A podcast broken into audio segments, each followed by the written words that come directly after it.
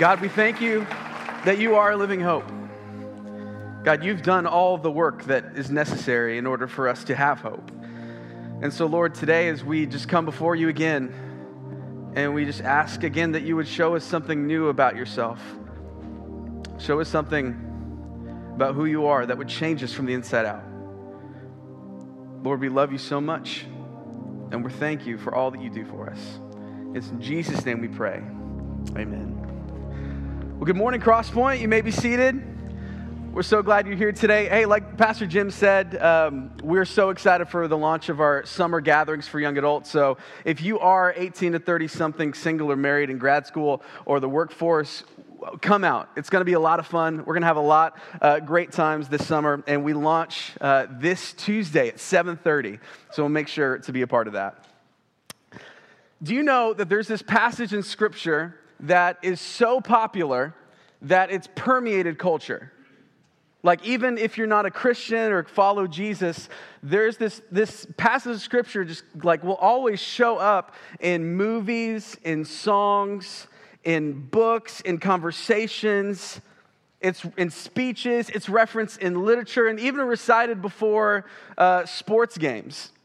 You know, for instance, in 2021, before hitting the game winning field goal to upset the number one ranked Alabama, the Texas A&M kicker Seth Small said before the game he recited this verse over and over and over and over again all night.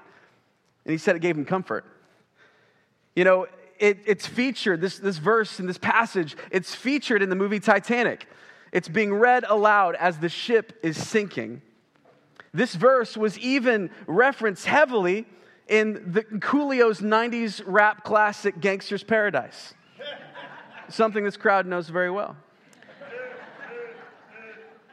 This passage was read by George Bush when addressing a shocked nation after the 9 11 attacks. You know, it's probably the most well known passage in the Old Testament.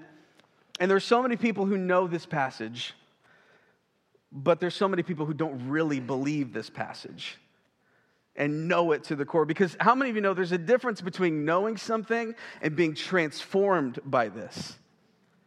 From knowing something and really knowing it to your core. In this passage that we're going to look at today, this passage is so, it, it's such a unique gift that gives people comfort and peace to people who feel as if they can't make it. This is a passage that gives people peace and comfort to people who feel as if their enemies are like closing in on them, who feel like death is at their door, and when all hope seems lost. And today we're going to look at this passage is really such a gracious gift from a gracious God to a lowly people. And King David wrote this psalm, and during the 70 years of his life, David saw incredibly high highs and incredibly low lows. David, he was anointed king as a, as a child. It was amazing. David, he, he, you know, we all know the story that he killed a giant named Goliath. David was, he was victor, victorious in battle after battle after battle. It was said about David that he was a man after God's own heart. That's awesome. It said, and David, he, he was beloved, but David also had, he did not have as many great things happen to him as well. David, um, you know, David was kind of uh, unjustly chased out by the current king of Israel. He became a man on the run, a fugitive from the kingdom in which he loved, that he knew he was going to be the next king of. David like lived for many years as a fugitive. David uh, was someone who, uh, you know, it wasn't just the evil people around him that, that caused him a lot of grief. It was sometimes his own, as a result of his own sin. And David, he, we heard the story of he, he took another man's wife and he got her pregnant. He tried to cover it up by killing him. And then his baby died as a result of it. You know, David was, he also knew the grief of what it meant for a son to betray him his son tried to overthrow him and kick him out of the kingship. David knew what joy was and he knew what grief was. And it is in this backdrop of, the, of David's life that he writes Psalm 23. And he writes Psalm 23 knowing what has happened in his life, but also discovering the truth about the God who was with him through it all. And David writes Psalm 23, and chances are, if you're here, you've heard this before. But let's not be so familiar with something that it loses its power. Because this passage has the power to transform you. This passage has the power to, to wash over your soul and to renew you and to give you guidance and to carry you through some of the most difficult seasons of life.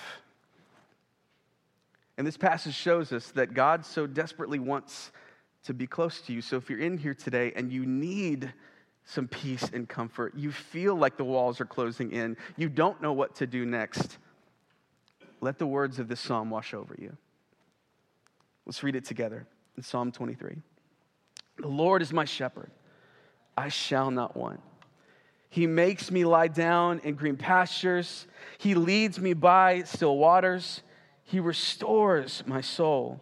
He leads me in the path of righteousness for his name's sake. Even though I walk through the valley of the shadow of death, I will fear no evil, for you are with me. Your rod and your staff, they comfort me.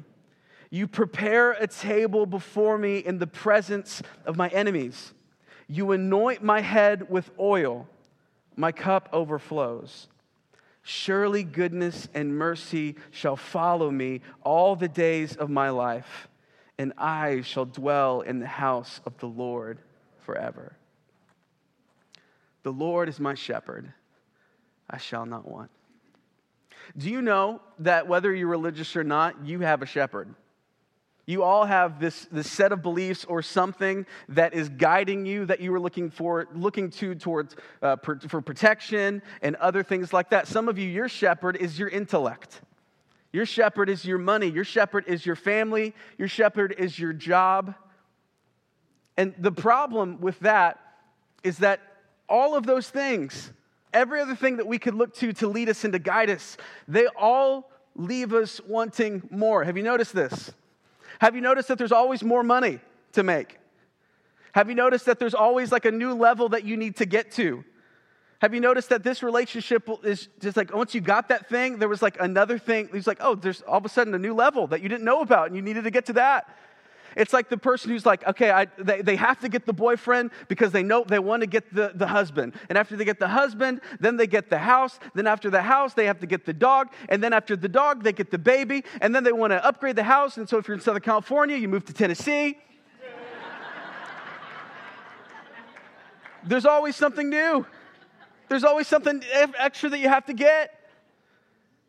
And listen to this in contrast to these other things that guide you and lead you, that always leave you wanting more, by the way. God, David, is saying right here, The Lord is my shepherd, I lack nothing. The Lord is my shepherd, I shall not want. This is the foundational like piece of Psalm 23. This sets up the rest of the chapter. It's amazing in Psalm 23 because the Lord is my shepherd, the ramifications are vast. If the, David said, Because the Lord is my shepherd, I don't need a thing. And you know, maybe you may not have everything that you want in life, but because you have God, you don't need anything else. This is one of the foundational truths about God. And this trips a lot of people up. Because they, a lot of people don't want to follow God because they feel like this is like, well, I, I, it's either like I'm choosing this or this. And in a way, yeah. Because when you, when, you, when you follow God, you are actually acknowledging that God is the only thing that is going to fulfill you. He's the only thing that is going to sustain you. He's the only thing that's going to bless you. All these other things, they may be good gifts, but they make terrible gods. They make terrible shepherds. This is the thing that is going to, to, to be with you and sustain you. And what we don't realize sometimes are the people who are afraid to like totally give everything over to God because I might have to sacrifice a lot. I may not have to get this new thing or, or, to be in this new level of something. What you don't realize is when you actually let God be your shepherd, you actually, um, the thing that you sacrifice pales in comparison to what he gives you. It's like a kid who's like holding on to his McDonald's Happy Meal. And his dad's like, I'm going to take you to a steak dinner, man. And the kid's, I don't want to do it. We, we so, like, we're so good at like holding on to like what we want, not knowing that the thing that we want will keep us wanting. And the thing about God being our shepherd is that we won't need anything else. You know, God has so many great things for you, and He wants you to recognize that His goodness is all you need. And unfortunately, so many of the times, we have to, so many of us have to like lose everything in order for us to really realize that God is all you need. You know, I've had friends who didn't really care much about God. They were around God a little bit, but, you know, went to church sometimes, but they had this relationship and this guy was dating this girl and everything was going really great. And all of a sudden, the girl broke up with him and he spiraled. And he didn't know what to do and he was just at his wits' end. And it's, he, in this season of like really just sorrow and, and like, I can't believe this happened, God met him there and he realized that, man, in this backdrop of losing the one thing that I had like everything, I put all my stock in this, I realized that it's God is the one who will never leave me. And I can have relationships, I can do all these things as, as a result of being totally satisfied by God. And when you do that and you put things in a proper order, you can enjoy them to the fullest. And here's the thing that we know when you go through tension or trouble or transition, how many of you know that you're more inclined to hear from God? Like when things are hard, that's when we want God to speak to us the most. And I wish it wasn't that way. I wish it was eat like the problem is when it's really good, we just kind of like forget about God.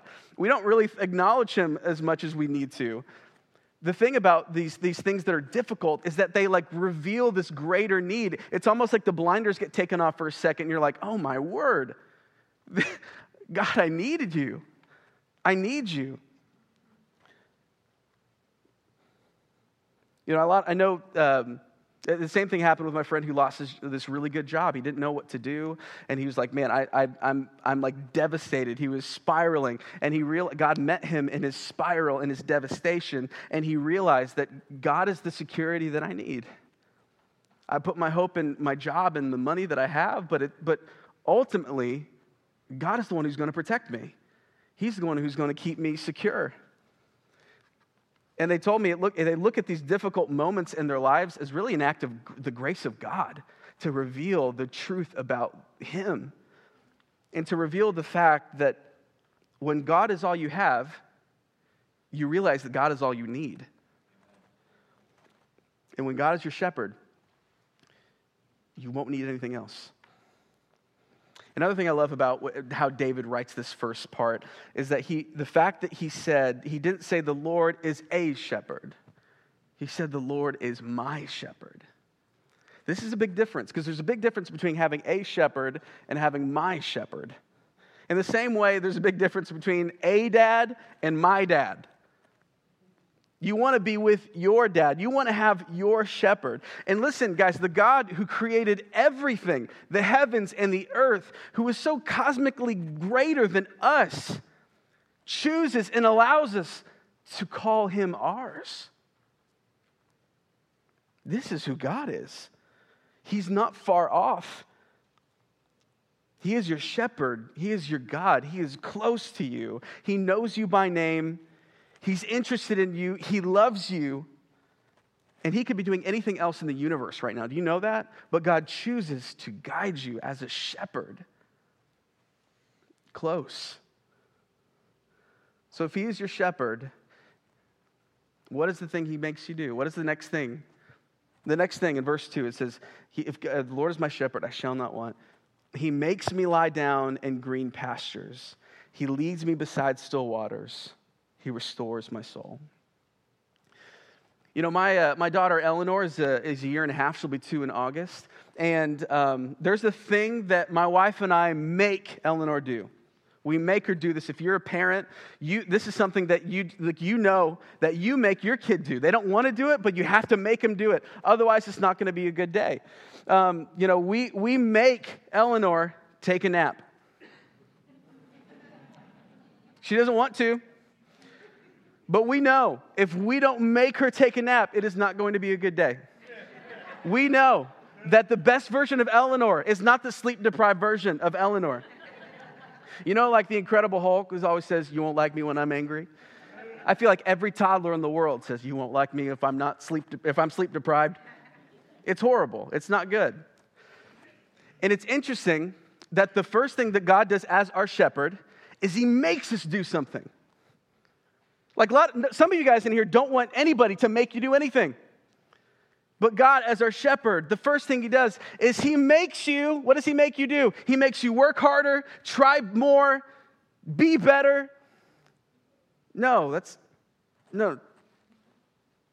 He makes you lie down in green pastures. The thing about God that's so interesting is that so much of Him shepherding us is not us like trying harder and doing more and his instruction to us that he is like really making us do is like, you need to just relax. You need to sleep. You need to know that I have everything in control. And the prophet Elijah experienced this kind of shepherding from the Lord. You know, and, and Elijah had this great moment of like victory on Mount Carmel where he challenged like the false god Baal and like fire came down and like destroyed everything. And like the, God, the Lord God won. And he was like so jazzed because he was so pumped about Israel turning away from this, this, this evil king and queen and, and rejecting all the, the things of Baal and turning to the Lord God. And he won. Like he was victorious. But the people didn't turn and the king and queen were still in power. They didn't overthrow the evil king and queen. They didn't turn totally to the Lord. And Elijah heard back from the evil queen, and she said, Before the day is done, Elijah, if I, I'm not going to go to bed until Elijah is dead. And Elijah was just.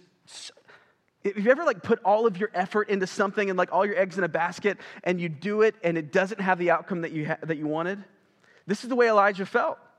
And so he just started running away and he ran and he ran and he ran. And he got to the point where he looked at the Lord and he said, God, just kill me. Kill me. I don't want to be here. Kill me. And he was so exhausted, he fell asleep. And it says, The angel of the Lord woke him up. And sitting next to him was some bread and some water. And the angel of the Lord said, Elijah, take this and eat it. So he ate it and he went back to sleep. And the angel of the Lord touched him again and said, Hey, the journey is too much for you. You need to eat this and drink this. And so Elijah did. And it was on, the, on this backdrop where God began to restore Elijah. The story is incredible. You should read it. But God began to restore this man who was on the brink of total defeat. God, kill me. And we live in a culture right now that is so fast paced, so moving, so anxious, so depressed, so suicidal. And we believe the lie that just keeps saying, work harder, try more, do more, and if you don't, there's going to be someone who come in and behind you, and they're going to take your spot, and they're going to, they're going to take everything that you've worked for. But we follow a God who says, I know there's a lot going on. I know you're tired. I know you're anxious. I know you're stressed. I know you don't want to rest. In the same way, a toddler who gets so worked up can't go to sleep. You guys know about this? God just says, I'm going to lead you by green pastures and by still waters. And I want you to lie down. I'm going to make you lie down because that's good for you. And you need to know that I've got this. I have everything under control. God's the only one who can truly calm you down to sleep. And, you know, the only way that you can sleep is to know that you're secure. Like, that's the reason we live in houses and lock the doors. You know, we know, like, okay, if we, if, as long as all the bases are covered, I can, I can, like, be okay. and I can truly sleep. But when you follow the Lord's instruction of, of lying down, what you're doing is you're acknowledging God, there are a lot of things that I cannot control, but I know that you are in control of everything. And so I will sleep. I will rest, knowing that I don't have to hold everything together. You're the one who holds everything together. And he says, Stop, stop working and just trust me. And it's during this process of resting that God begins to revive your soul. When your soul is sorrowful, obey the commandment to rest, to lay down, to go by green pasture and still water. When your soul is sorrowful, He will revive it. When your soul is sinful, He'll sanctify it. And when it's weak, He'll give you strength. He makes me lie down in green pastures, and He leads me beside still waters. He restores my soul. The next part of the verse is He leads me in paths of righteousness for His name's sake. You know, the primary job of a shepherd is in, the, in pasturing his flock was to lead his sheep the right way to food and to water and to fend off predators. And the shepherd was responsible for the welfare and the safety of his sheep. And the thing about God being your shepherd is God will always lead you away from sin that will hurt you and destroy you and fracture you and towards righteousness. And he doesn't only do this, get this, he puts his name on you. Like he gives you, he gives you his stamp. He, he puts his name on you. And God is motive, not just motivated to lead us to goodness and righteousness and wholeness because he loves us, because he does love us. He's also motivated to continue to lead you and guide you because he's staked his reputation on you. He, he's adopted you, he, he looks at you as his children. He puts, his, he puts all of his, his reputation on you. You know, it's like it's like uh, if you ever, if you ever like, if maybe if you're not good at cooking and you're partnered up to make a dinner with Gordon Ramsay. Even if you're not good, the dinner's probably going to come out better. Why? Because the reputation of Gordon Ramsay's on the line, and if he's on the line, he's going to take control and he's going to do it and help it get get to be good. And God, He is so committed to, to guiding you and directing you and leading you not just because he loves us, but because he has skin in the game. He, he's put his name on you. And even if we fall, he's so motivated to pick you back up because he wants you to experience all that he has for us.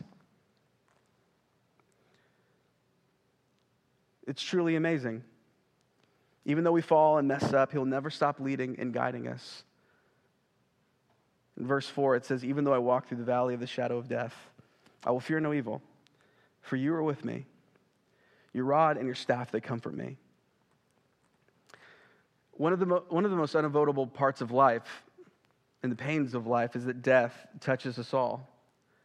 We can't avoid it as much as we try. We, we're really good as a people to like pretend that death doesn't happen. And we don't think about it until like we absolutely have to think about it. And the reason we do that is because we're afraid. We're afraid of death. And the promise of the Good Shepherd is to not is not a promise of avoidance of the hard things of life. The promise of the Good Shepherd is that even though you walk through the valley of the shadow of death, you don't have to be afraid because God's got his rod and his staff. He's got, he's got the guiding tool and he's got the protection tool. And there's stories of David as a shepherd, as a young boy, guiding and protecting his sheep. It, it, David is notorious. One of the great stories we hear about his, his younger days was literally like rescuing a lamb out of the mouth of a lion. And like he killed the lion and the bear. That's crazy. Like, that's insane. I've, I've seen lions and bears, and I've never once thought, I think I could take them. but David, he killed them. listen, I'm sure his sheep, after they saw David snatch one of their own out of the mouth of the lion, they're like, this guy's good. this guy's I think we'll be all right. And I'm sure as they walked through the difficulties and like the, like I'm sure the areas that they were scared to go to before because there was hardship and difficulty and maybe more bears and more lions, I'm sure they kind of walked to the strut. Be like, come at me. I got David here. You know, uh, in the movie The Lion King, when, um, uh, big fan of Lion King, wow. Um, when uh, uh, Simba and Nala are like surrounded by hyenas. Remember this? And then like uh, you know Simba tries to like muster up this like big huge the loudest roar that he can to try to scare the hyenas off. And is the biggest thing that he could muster up is like this kitten. And the hyenas laugh at him. They're like, "Do it again." And then he like musters it up again and he opens his mouth. But instead of like a kitty cat roar, all of a sudden you hear this like heart pumping roar of an adult male lion. And all of a sudden you see Simba's dad rush in and he like wipes the floor with these hyenas. This is what it's like to walk through the valley of the shadow of death with the good shepherd you know that you are you don't have any ability to do very much in the valley of the shadow of death. In fact you're pretty prone to death in the valley of the shadow of death. But the reason you're able to walk through it and the reason that we can walk through the hardest things in life the stuff that's like you doesn't make sense that we could walk through it is because we have a good shepherd who protects us and he guides us. When god is your shepherd you need to know that he's more powerful than anything even the shadow of death. No one beat it. No one, no one beat death ever in the history of the world except Jesus. Jesus was the first person to come up against death and come out victorious over it. And because he's come out victorious over it, we can look at death and not be scared. We can look at death with confidence, knowing that our shepherd has taken care of it. Come at me, death. I've got a good shepherd who will guide and protect. In verse 5, it says, You prepare a table before me in the presence of my enemies. You know, if you're in, a, if you're in like an active war, like an active battle, um, the last thing that you're going to be doing if you're hungry is setting the table. You know? Can you imagine if you're surrounded by enemies on all sides? And you get the table out, you get the chair out, you know, you, you, you get the nice, you get the nice china, you put it on the, the thing, and then you get the decorative napkin put on the left side, you put the fork on that side, then you get the knife and you put the knife and then the spoon, and you get the good glasses, you get the flower and put it in the vase and put it in the center of the table. And then you make like a nice slow roast. No, if you're in the middle of a battle, you're, you're finding the most secure little spot, you're getting small, and then you shove some food down. God is our shepherd. It says that you prepare a table before me in the presence of my enemies. He, if God is your shepherd, then you actually have the power, or He has the power to prepare a table and invite you to eat an unhurried meal. You know, what this doesn't say is that God will totally take out all of your enemies all the time. And you'll never have enemies. And here's the, the reality Jesus had, if Jesus had enemies, you're going to have enemies, all right? He was perfect. And if Jesus is following you, enemies are going to come. And the thing about Jesus being our shepherd is that in the midst of the battle, God is able to slow you down enough to where you could eat as if you were at perfect peace, not because of the situation around you, but because of the person who's preparing the table. Because he's greater than any enemy that you currently have. He's greater than any enemy that you're going to have in the future. Are you getting the type of shepherd that our Lord is? So much of this is like just just relax. I know it doesn't look good. Just relax. I, I, seriously, I'm with you. I know it's scary. I know there's a bunch of people who hate you over here. Just relax. I've got it. God wants you to rest in his power, in his strength, in his ability. He prepares a table before us in the presence of our enemies. The next verse is, You anoint my head with oil my cup overflows.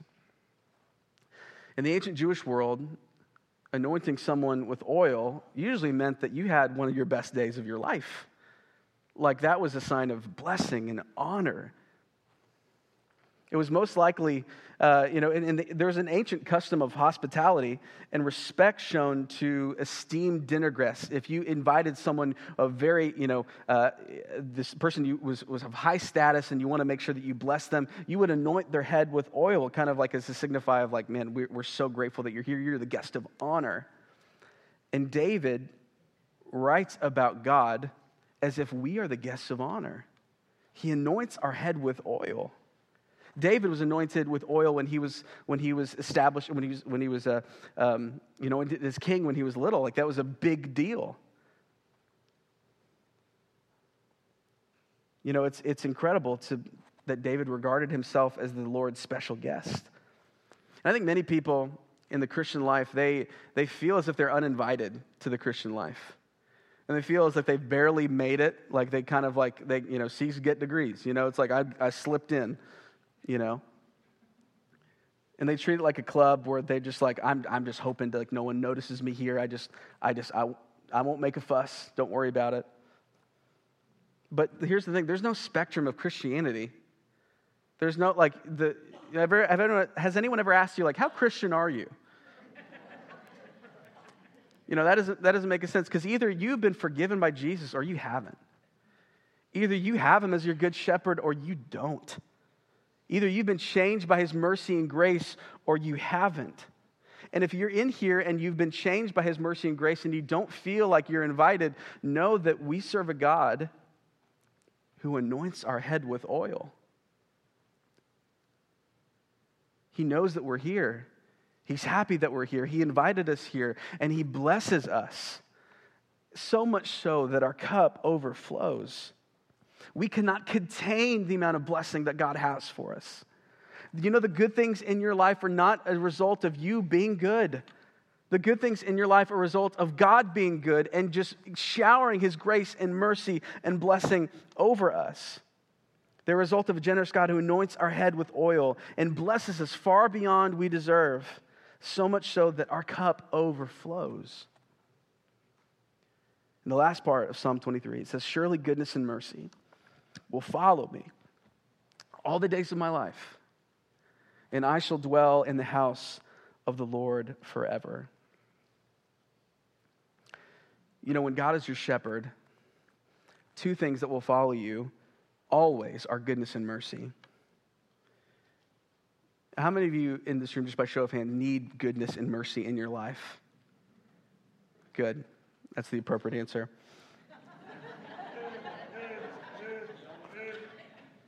You know, it's like, a pres- it's like the president who never goes anywhere without his bodyguards. If the, if the Lord is your shepherd, you can never go anywhere without the goodness and mercy of God. Even on the hardest days when it doesn't make sense and it doesn't look like anything good or merciful can come, goodness and mercy are close. On good days when it's easy, you can, you can actually see the goodness and mercy they're always here. And listen to this, guys. This is not a matter of optimism versus pessimism where you just try to find the silver lining in everything. And the, and the pessimists hate the optimists because they just they don't feel like they can see the reality of what's going on. This is not a matter of that. This is a matter of reminding yourself that when life hurts, that there is real power in resting in the truth that if God is your shepherd, either you believe this book or you don't. Either if he is your shepherd, then goodness and mercy will follow you, even when the unthinkable happens. You know, when I was in college, one of my friends died. And at his funeral, I remember we were in a big line to go see his family, and I was just like, what do you, what do you say to the parents? Like, what, I, I was like, what do I do? And I saw like this, this incredible family that I didn't know super well.